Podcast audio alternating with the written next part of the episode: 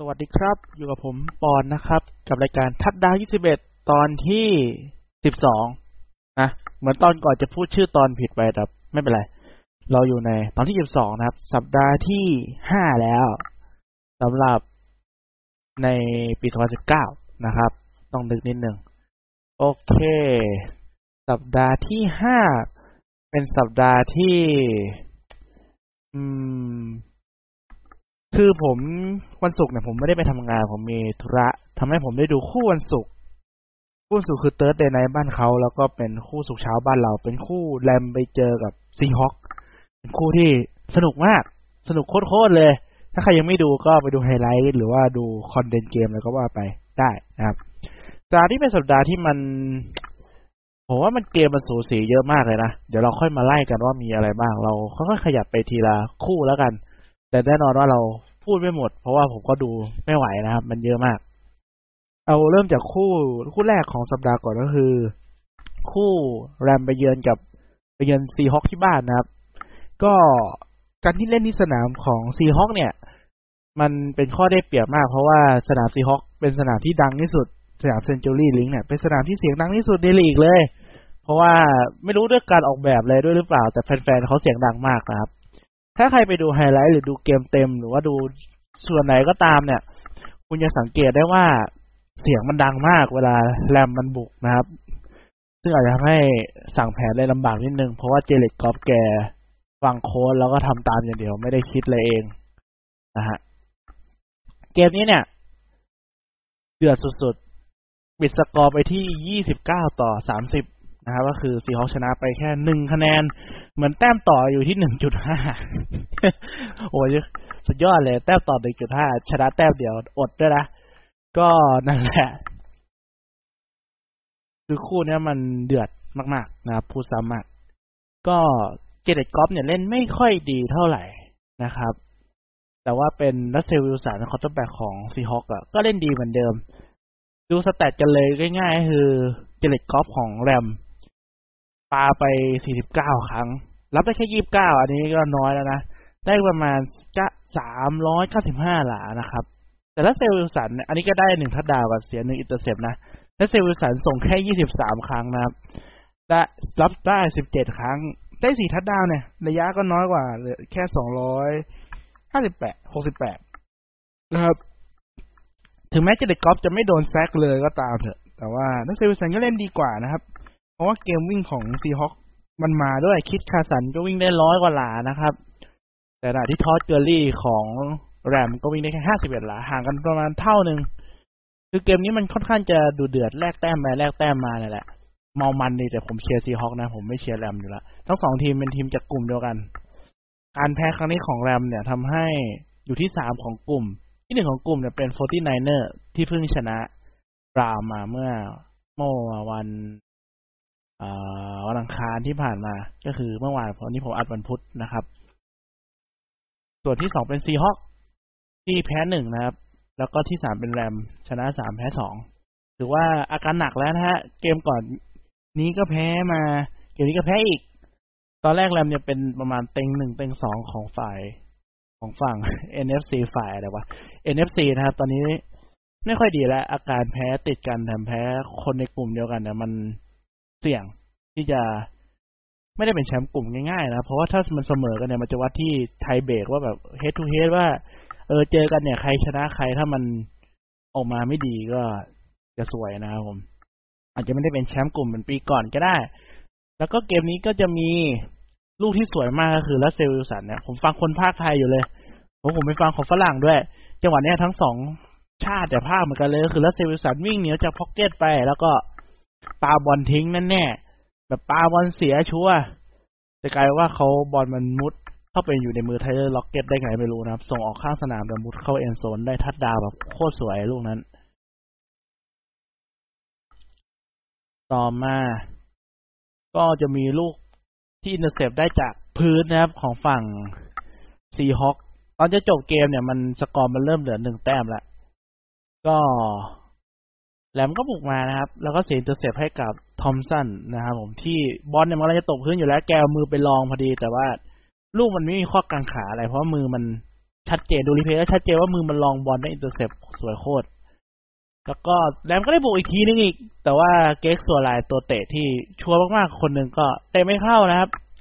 บอลเบี้ยวออกไปอย่างน่าเสียดาย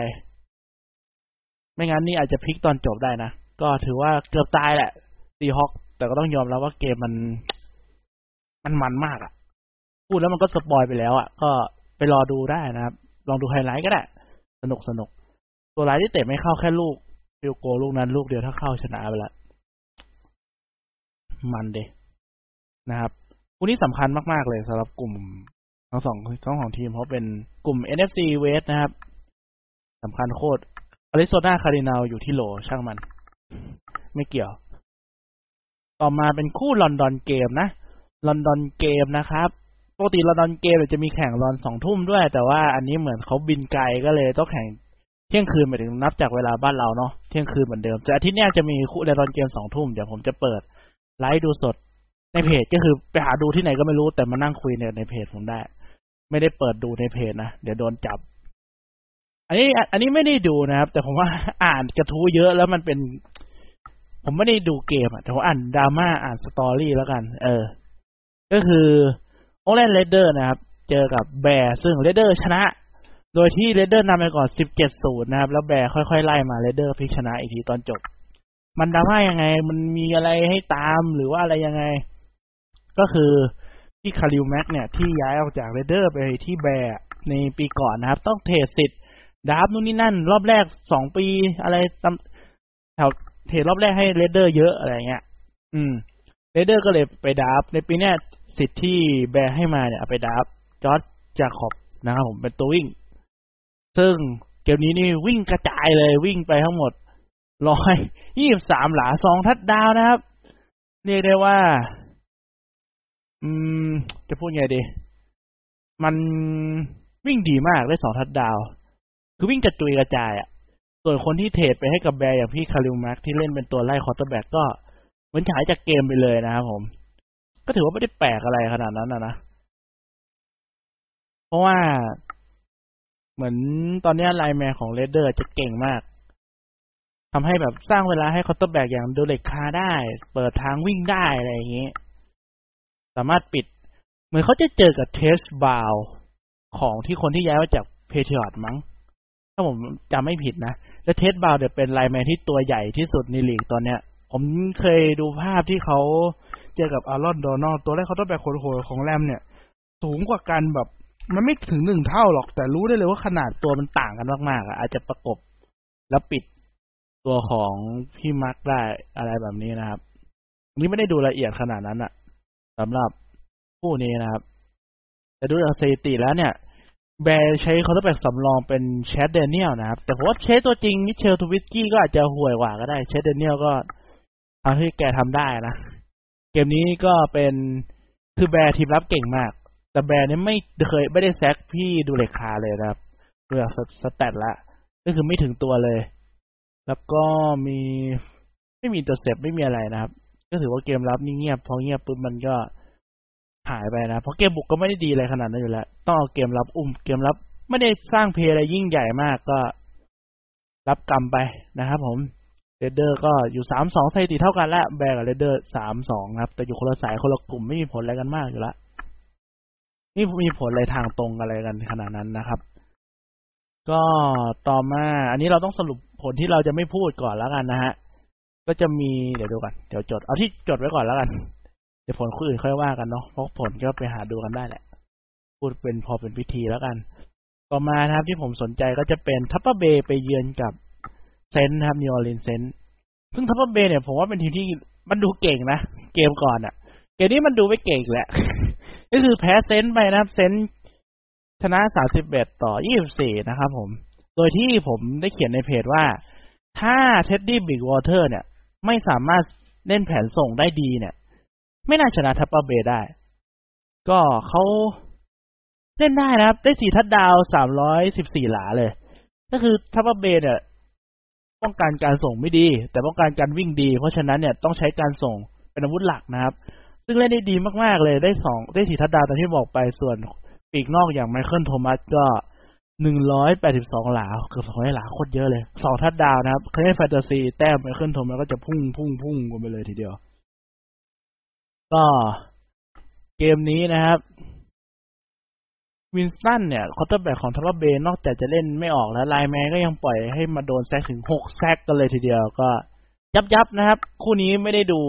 ละเอียดมาก เพราะมันแข่งชนกับคู่ที่ผมอยากดูอื่นๆ แต่ไม่ได้มาพูดถึงก็คือคู่ Patriot เจอ Redskin เพราะว่าคู่นี้มันยับนะครับ ต่อมาเป็นจากัวไปเยือน Panther นะครับ คู่นี้นี่เป็น quarterback ที่ มันก็ไม่เชิง rookie เนาะ Kyle Allen ของ Panther แต่ว่าเป็น quarterback ปีแรก เหมือน Minshew ที่สองนะครับ ของจากัวที่เป็น rookie แต่ว่า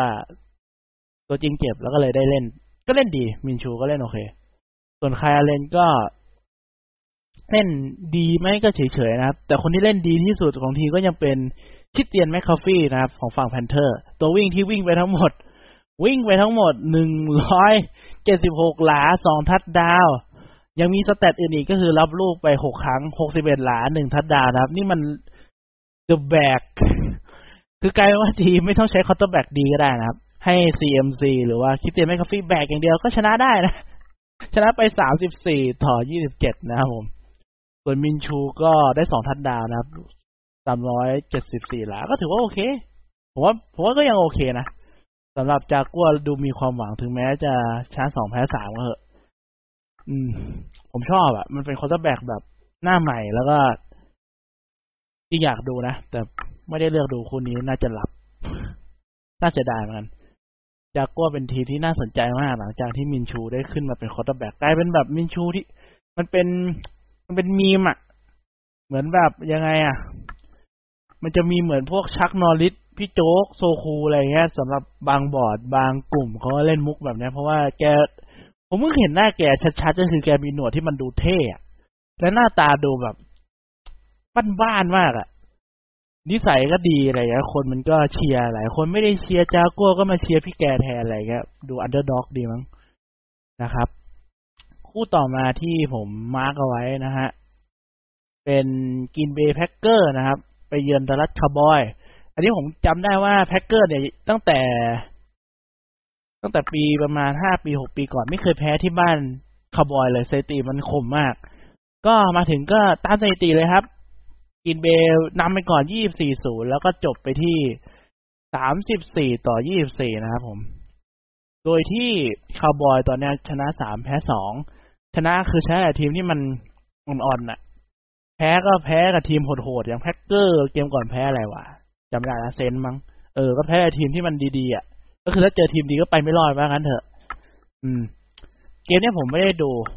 มาดู stat ก่อนเลย stat นี่แบบตะลึงมากอย่าง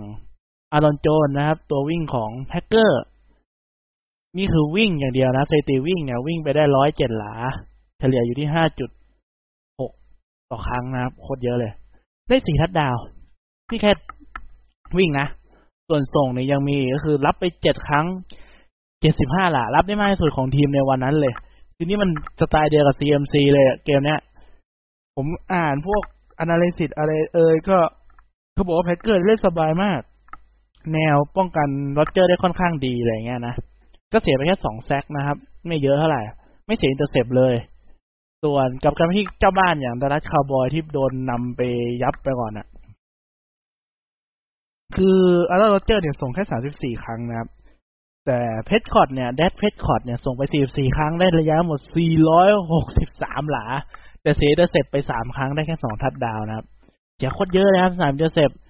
เล่นไปได้ยังไงวะเนี่ย ตอนนี้หลาย ๆ คนก็ตอนแรกมองว่าคาร์บอยเนี่ยไปมาปีนี้มาแน่นอน พอแพ้สองนัดติดเนี่ยไม่มาล้วแพ้ทีมเก่งทั้งคู่นี่เริ่มไปไม่รอดนะครับ ส่วนเจ้าซีก็วิ่งได้แค่หกสิบสองหลาหนึ่งทัดดาวนะครับ วิ่งน้อยไปหน่อย อาจจะเกมตามแหละเนาะ ต้องส่งมากขึ้นก็เลย ไม่ได้นะครับผม ตกใจเสียงคอมตัวเองโอเคฮะคู่ต่อไปเป็นคู่ที่ น่าจะเป็นคู่ที่พลิกล็อกที่สุดแล้วมั้งครับสำหรับใน week นี้ ก็คือ Indianapolis Colts บุกไปเยือน Kansas City Chiefs ที่ชนะสี่เกมยังไม่แพ้ใครเลยนะครับขณะที่โคสถิติที่สองสองกลายว่าโคบุกมาชนะได้ บุกมาชนะด้วยใน Arrow Arrowhead Stadium ที่เสียงโคตรดังเลย ไม่น่าเชื่อเลยอันนี้ ก็คือเกมเนี่ย ต้องบอกว่ามันเป็นตามสูตรของการเจอทีมบุกที่โหดมากๆนะครับชี้เป็นทีมที่บุกเร็วโหดสุดๆ เกมรับก็หวยแตกคนไปเพื่อความสมดุลนะนะก็คือโค้เนี่ย เน้นการบุกภาคพื้นนะครับคือวิ่งเพื่อกินเวลาโดยที่มาลอนมาร์กวิ่งไปทั้งหมด 29 ครั้ง อันนี้เอาเดี๋ยวครั้งก่อน 29 ครั้งนะครับ แล้วก็มีตัวคนอื่นวิ่งอีกเจ็ดอะไรอย่างเงี้ยแบบแซมๆกันไปอีกนะฮะก็คือยิ่งถ้าคือในเมนฟุตบอลอะ ยิ่งวิ่งยิ่งกินเวลา กินเวลามันดียังไงก็คือ ยิ่งบุกกินเวลาเนี่ยทำให้ทีมบุกอีกฝั่งมีเวลาน้อยลงเรื่อยๆนะครับ ก็เลยค่อนข้างจะน่ากลัวสำหรับทีมที่สไตล์แบบชีฟบุกได้กันไม่ได้นะจะโดนแบบผ่านเวลาไปเรื่อยๆ โดยที่ เอ่อแป๊บนึงนะครับ โคเนี่ยบุกกินเวลาไปทั้งหมดสามสิบเจ็ดนาทีนะครับ ส่วน Chiefs ที่บุกแค่ยี่สิบสามนาทีเท่านั้นหายไปแบบห่างกันเป็นสิบนาทีนะ เกือบ quarter หนึ่งเลย ก็ตามสูตรโค้แหละ แผนมันมาดี เพราะว่าตัวของปีกนอกที่มันเป็นตัวจริงอย่างฮิวกับ Sammy Watkins ของ Chiefs ก็เจ็บนะครับ ต้องใช้ตัวสำรองหมดจะให้ Kelce เล่นคนเดียวก็ไม่ไหวนะครับ กลายเป็นว่า Patrick Mahomes ก็มาให้สัมภาษณ์หลังเกมว่า Colts เนี่ยเขาเล่นเหมือนที่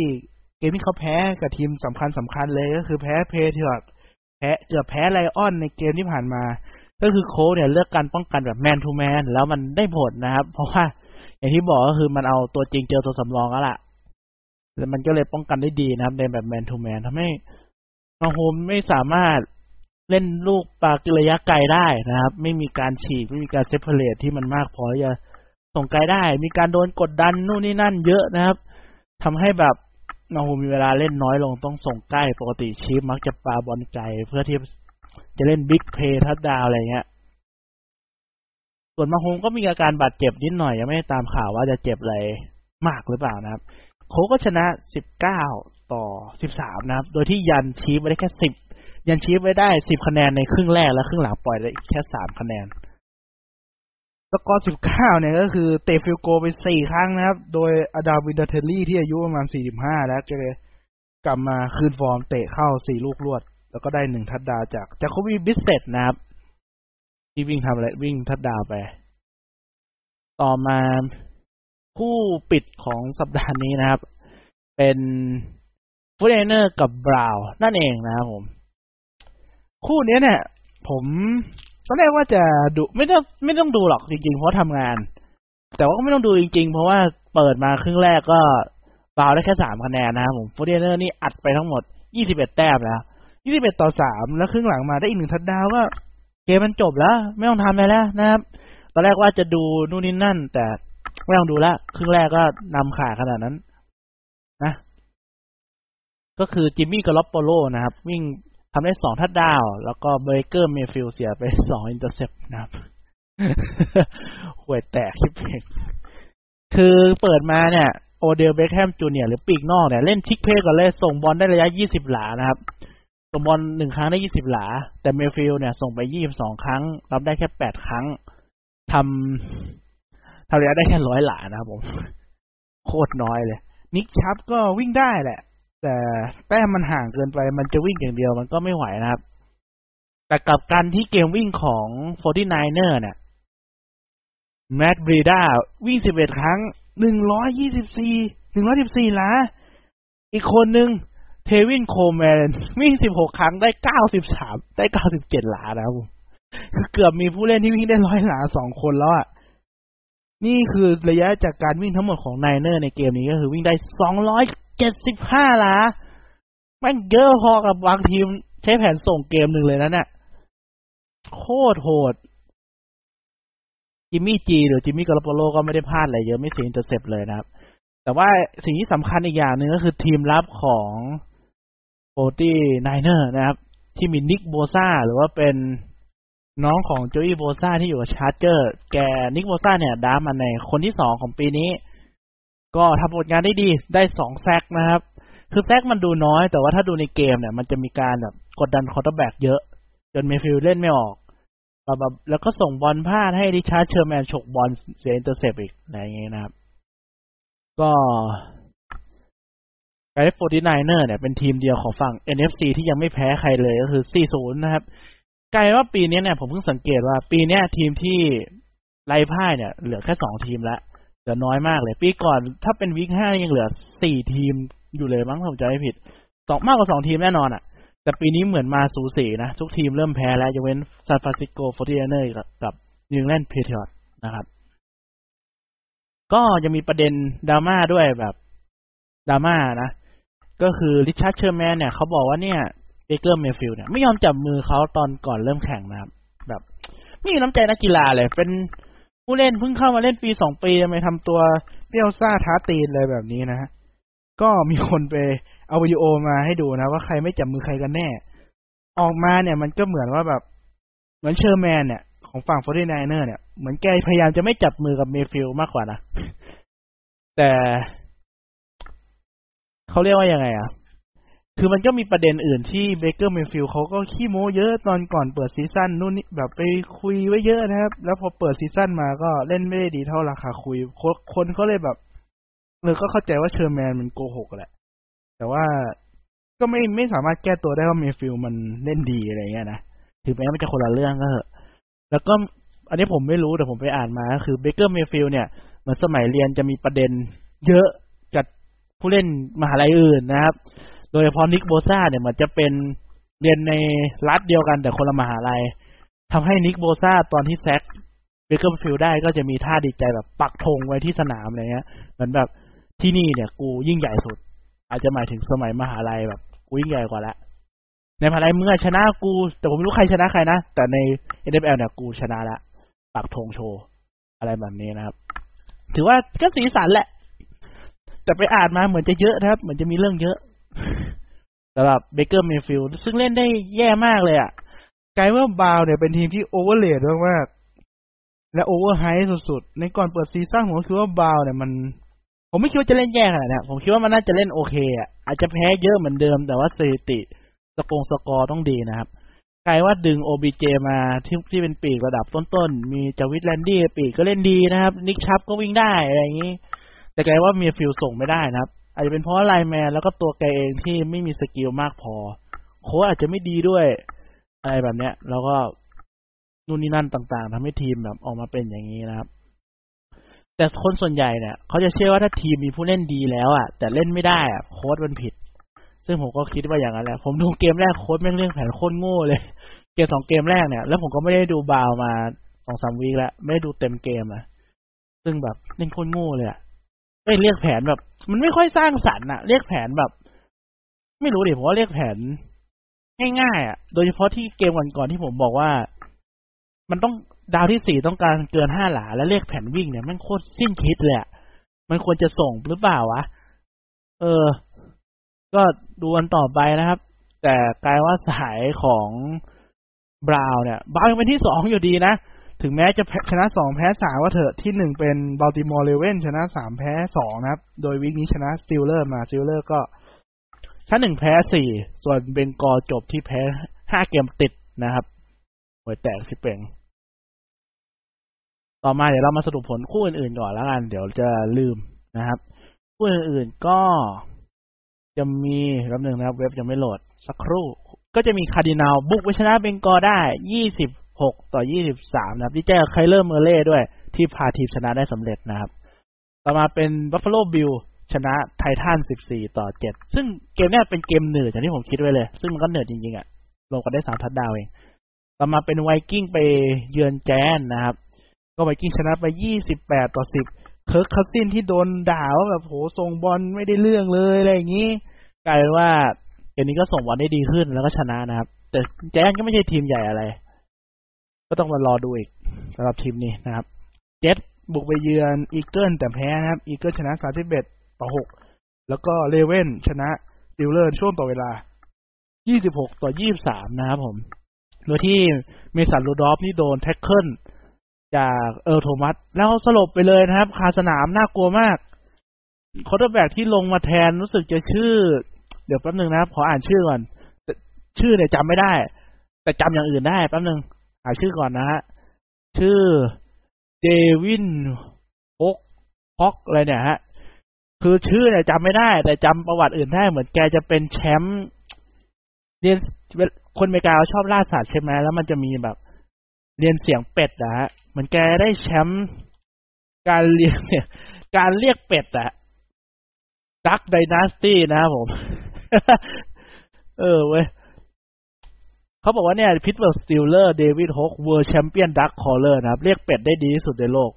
สุดยอดไปเลยโคตรเท่อะแล้วเหมือนมีคนบอกว่าแกลงมาเล่นแค่หกแค่เก้า play เล่นได้ดีกว่า Rudolph อีก ใครจะไปรู้นะครับว่าจะเกิดอะไรขึ้น เดี๋ยวนี้ปีนี้กลายเป็น quarterback ที่ลงมาเล่นแทนเนี่ยเล่นดี แทบทุกทีมเลยนะ Rudolph นี่ก็ไม่ได้ดีมากเท่าไหร่ ทีมที่มีตัวสำรองลงมาเล่นแทนและดีนะครับ ก็จะมี Saints มี Bridgewater จาก Saints เล่นดี Daniel Jones จาก Giants ที่เป็น rookie ปีนี้ก็เล่นดีนะครับ ส่วนเจสนี่เล่นไม่ดีตัวสำรองโคตรกากเลย แล้วก็มี Redskins ก็ยังไม่รู้ใครตัวจริงตัวสำรองเลย แต่ว่า Redskins เนี่ย play อยู่บ้านแพ้ Pats สามสิบสามต่อเจ็ดนะครับผมก็ยับไม่พอโค้ชอย่างเจกูเดนก็โดนไล่ออกด้วย เดี๋ยวเรามาพูดต่อตอนหลังแล้วกันนะฮะเขาได้สำรองที่ยังมีกก็มี Jaguars Minshew ก็เล่นดี Kyle Allen ก็เล่นโอเค นะครับ เดี๋ยวแล้วก็มีคู่ต่อไปเป็น Falcons บุกไปเยือน Texans นะครับ ตอนแรกเกมสูสีอยู่ มีอ่าแฟนๆพอดแคสต์กับแฟนเพจเขาเชียร์ Falcons บอกว่าโอเคอยู่ ประมาณครึ่งแรกแล้วแหละครึ่งหลังยับนะครับผมผมไปนอนแล้ว Deshaun Watson จัดไปห้า touchdown Will Fuller the fifth นะครับผม คนเนี้ยกระดูกยุงมาก เวลาแกเจ็บทีทีไรเนี่ย Texans จะบุกลำบากเพราะต้องใช้ Hopkins แบกอย่างเดียว ตอนนี้แกหายแล้วนะครับทำได้สองร้อยสิบเจ็ดหลาสามทัดดาวโคตรโหดเลยอยาก draft เข้าแฟนตาซีละแต่ว่าน่าจะน่าจะไม่ทันแล้วล่ะ ก็ Texans ก็ตอนนี้ก็เป็นชนะสามแพ้สองนะส่วน Falcons ก็ชนะหนึ่งแพ้สี่น่าเศร้ามาก ไม่รู้ว่าต้องเตะโค้ชออกหรือเปล่านะเพราะแมตช์แรกก็เล่นได้ไม่ค่อยดีละไม่รู้จะทำยังไงดีนะครับ แฟนๆ Falcons ก็มาคอมเมนต์ได้นะ ผมก็ไม่ได้ตาม Falcons เท่าไหร่ คู่ต่อไปเป็น Broncos บุกเยือน Chargers นะครับ ซึ่ง Broncos ชนะไป 20 ต่อ 13 นะครับ ก็ Phillip Lindsay ก็วิ่งออกไปร้อยกว่าหลาหนึ่งทัดดาวนะ Chargers เนี่ยกลายเป็นว่าทีมเนี้ย ทุกคนมองว่ามีสิทธิ์จะเป็นแชมป์กลุ่มอยู่กลุ่มเดียวกับ Chiefs นะครับ Kansas City Chiefs คิดว่าจะเป็นแชมป์กลุ่มได้ หรือว่าเกาะที่สองเหนียวแน่นเหมือนซีซั่นก่อน ปีนี้สตาร์ทมาไม่สวยแล้วชนะสองแพ้สามเลย ก็มีการขอโทษแฟนๆนะครับโค้ชว่าเราเล่นห่วยแตกมาก แต่ผมไม่รู้ว่ามีแฟนๆไปดู Chargers หรือเปล่า เพราะว่าเขาชอบล้อกันว่าชาร์เจอร์สนามมันไม่มีใครไปดูนะครับ มีแต่แฟนๆทีมอื่นมาดู ผมว่าชาร์เจอร์นี่อีกสองเกมอะถ้าอีกสองถ้าไม่ชนะติดกันสองเกมผมว่าไม่น่ารอดละแต่ไม่รู้ว่าเจออะไรเดี๋ยวไปดูกันแล้วก็หมดละอัปเดตที่เหลือครบแล้วนะครับ โอเคครับ ก็ต่อกันที่เรื่องหลังเกมแล้วก็สถิตินู่นนี่นั่นนิดหน่อยแล้วกัน ทีมที่ยังไม่แพ้ใครเลยอย่างที่บอกไปก็จะเป็น Forty Niners กับ Patriots ส่วนทีมที่ยังไม่ชนะใครเลยเนี่ย มีอยู่สี่ทีมมี Bengals Jets Redskins Dolphins Bengals กับ Redskins เนี่ย มันคือมัน dysfunctional อะเขาเรียกไงอะ มันห่วยอะ คือองค์กรมันไม่มีอนาคตอะผมว่า ไม่รู้จะทำยังไงเชียร์ก็ไม่ขึ้นอะ Dolphins เนี่ย ผมยังเข้าใจว่ามัน tank season แต่มัน draft trade เก็บ draft เผื่ออนาคตไว้แล้วแต่ไอ้สองทีมบนเนี่ยมันไม่มีอะไรในอนาคตเลยนะครับตัวอีกทีมที่ยังไม่ชนะใครเลยคือเจ็ตซึ่งก็พอรับได้ เพราะว่าตั้งแต่ตัวจริงเขาเจ็บ ตัวสำรองอันดับหนึ่งก็เจ็บต้องเล่นตัวสำรองเบอร์สองกันเลย เบอร์สามอะถ้าพูดเป็นภาษาไทย ยิ่งแบบ ไม่ไหวนะ อาจจะพอเข้าใจได้นะครับ ส่วนทีมที่เล่นดีผิดคาดก็ไม่มีนะ น่าจะเป็น Niners แหละที่40เขาบอกว่า Niners เนี่ยเปิดสถิติ40ครั้งแรกตั้งแต่ปี1990นะครับ ก็ประมาณเกือบ20ปี30ปี ทีมรับก็โอเค ก็ทีมที่ยังอยู่ใน top top ก็จะมี power ranking นะครับ หรือว่า rank ที่มันเก่งๆ ก็จะมี Patriots Chiefs Saints Packers Seahawks Niners แล้วการของไอ้แค่นี้แหละ ที่เหลือมันยังสับไปสับมาได้นะครับ อีกทีมนึงที่ผมให้ว่ามันเก่งก็คือ Buffalo Bills อาจจะเป็น wild card ได้ แน่ๆ เพราะทีมรับดีมาก ครับผม แล้วก็ตัดมาที่เรื่อง Redskins นิดนึงแล้วกัน ก่อนที่จะไป preview ของ week หน้านะ ก็คือ Redskins เนี่ย แพ้ห้าเกมติดนะครับทำให้เจกูเดนโดนไล่ออกไปแล้วนะครับผม ซึ่งหลายคนก็บอกว่าโค้ดอาจจะไม่ได้มีส่วนผิดเยอะเท่ากับเจ้าของทีมเพราะเจ้าของทีมโง่นะครับ เจ้าของทีมมันแทรกแซงเยอะแล้วก็ GM ก็ไม่ค่อยฉลาดเลยอะผมตอนแรกผมไม่ค่อยเข้าใจนะ จนผมไปดู South Park แล้วผมก็รู้สึกว่ามันเป็น คือมันเป็นการ์ตูนล้อเลียนมันล้อเลียน Redskins ด้วยแล้วก็พอมาศึกษา NFL เพิ่มเติมก็แบบ เออเข้าใจแล้วเจ้าของทีมมันดูแบบ ไม่ค่อยดีอะเขาเขา เขา draft quarterback เข้ามาที่โค้ชไม่ต้องการโดย Haskins เนี่ยโดน draft ในรอบแรก จาก Redskins นะครับ ซึ่ง head coach อย่าง Jay Gruden เนี่ยไม่ต้องการเขา แต่ว่าเจ้าของทีมกับ GM อะจะเอาเข้ามา คือความเห็นมันไม่ตรงกันแล้ว แล้วมันจะทำทีมได้ไปได้รอดได้ยังไงอะไรเงี้ยในทีมก็อยากให้ Haskins ลองลงสนาม เกมสองเกมก่อนก็ลงไปทีนึงก็เสีย intercept สามทีท่านที่ลงไปเล่นแค่ไม่กี่ quarter สอง quarter อะ แต่เสียสาม intercept ก็คือเห็นเลยว่าเขายังไม่พร้อมจะลงสนามตอนนี้นะครับ จับลงไปก็เดี๋ยวเดี๋ยวผู้เสียคนเล่นไม่ออกเสียได้ของซะเปล่าๆอะไรเงี้ย ก็โดนไล่ออกก็ไม่รู้จะดีขึ้นหรือเปล่า นะสำหรับ Redskins แต่ Redskins ไม่น่ามีคนเชียร์เยอะมั้งในไทย ไม่น่ามีอะไรหรอก โอเคครับ เดี๋ยวเรามาปิดที่วีค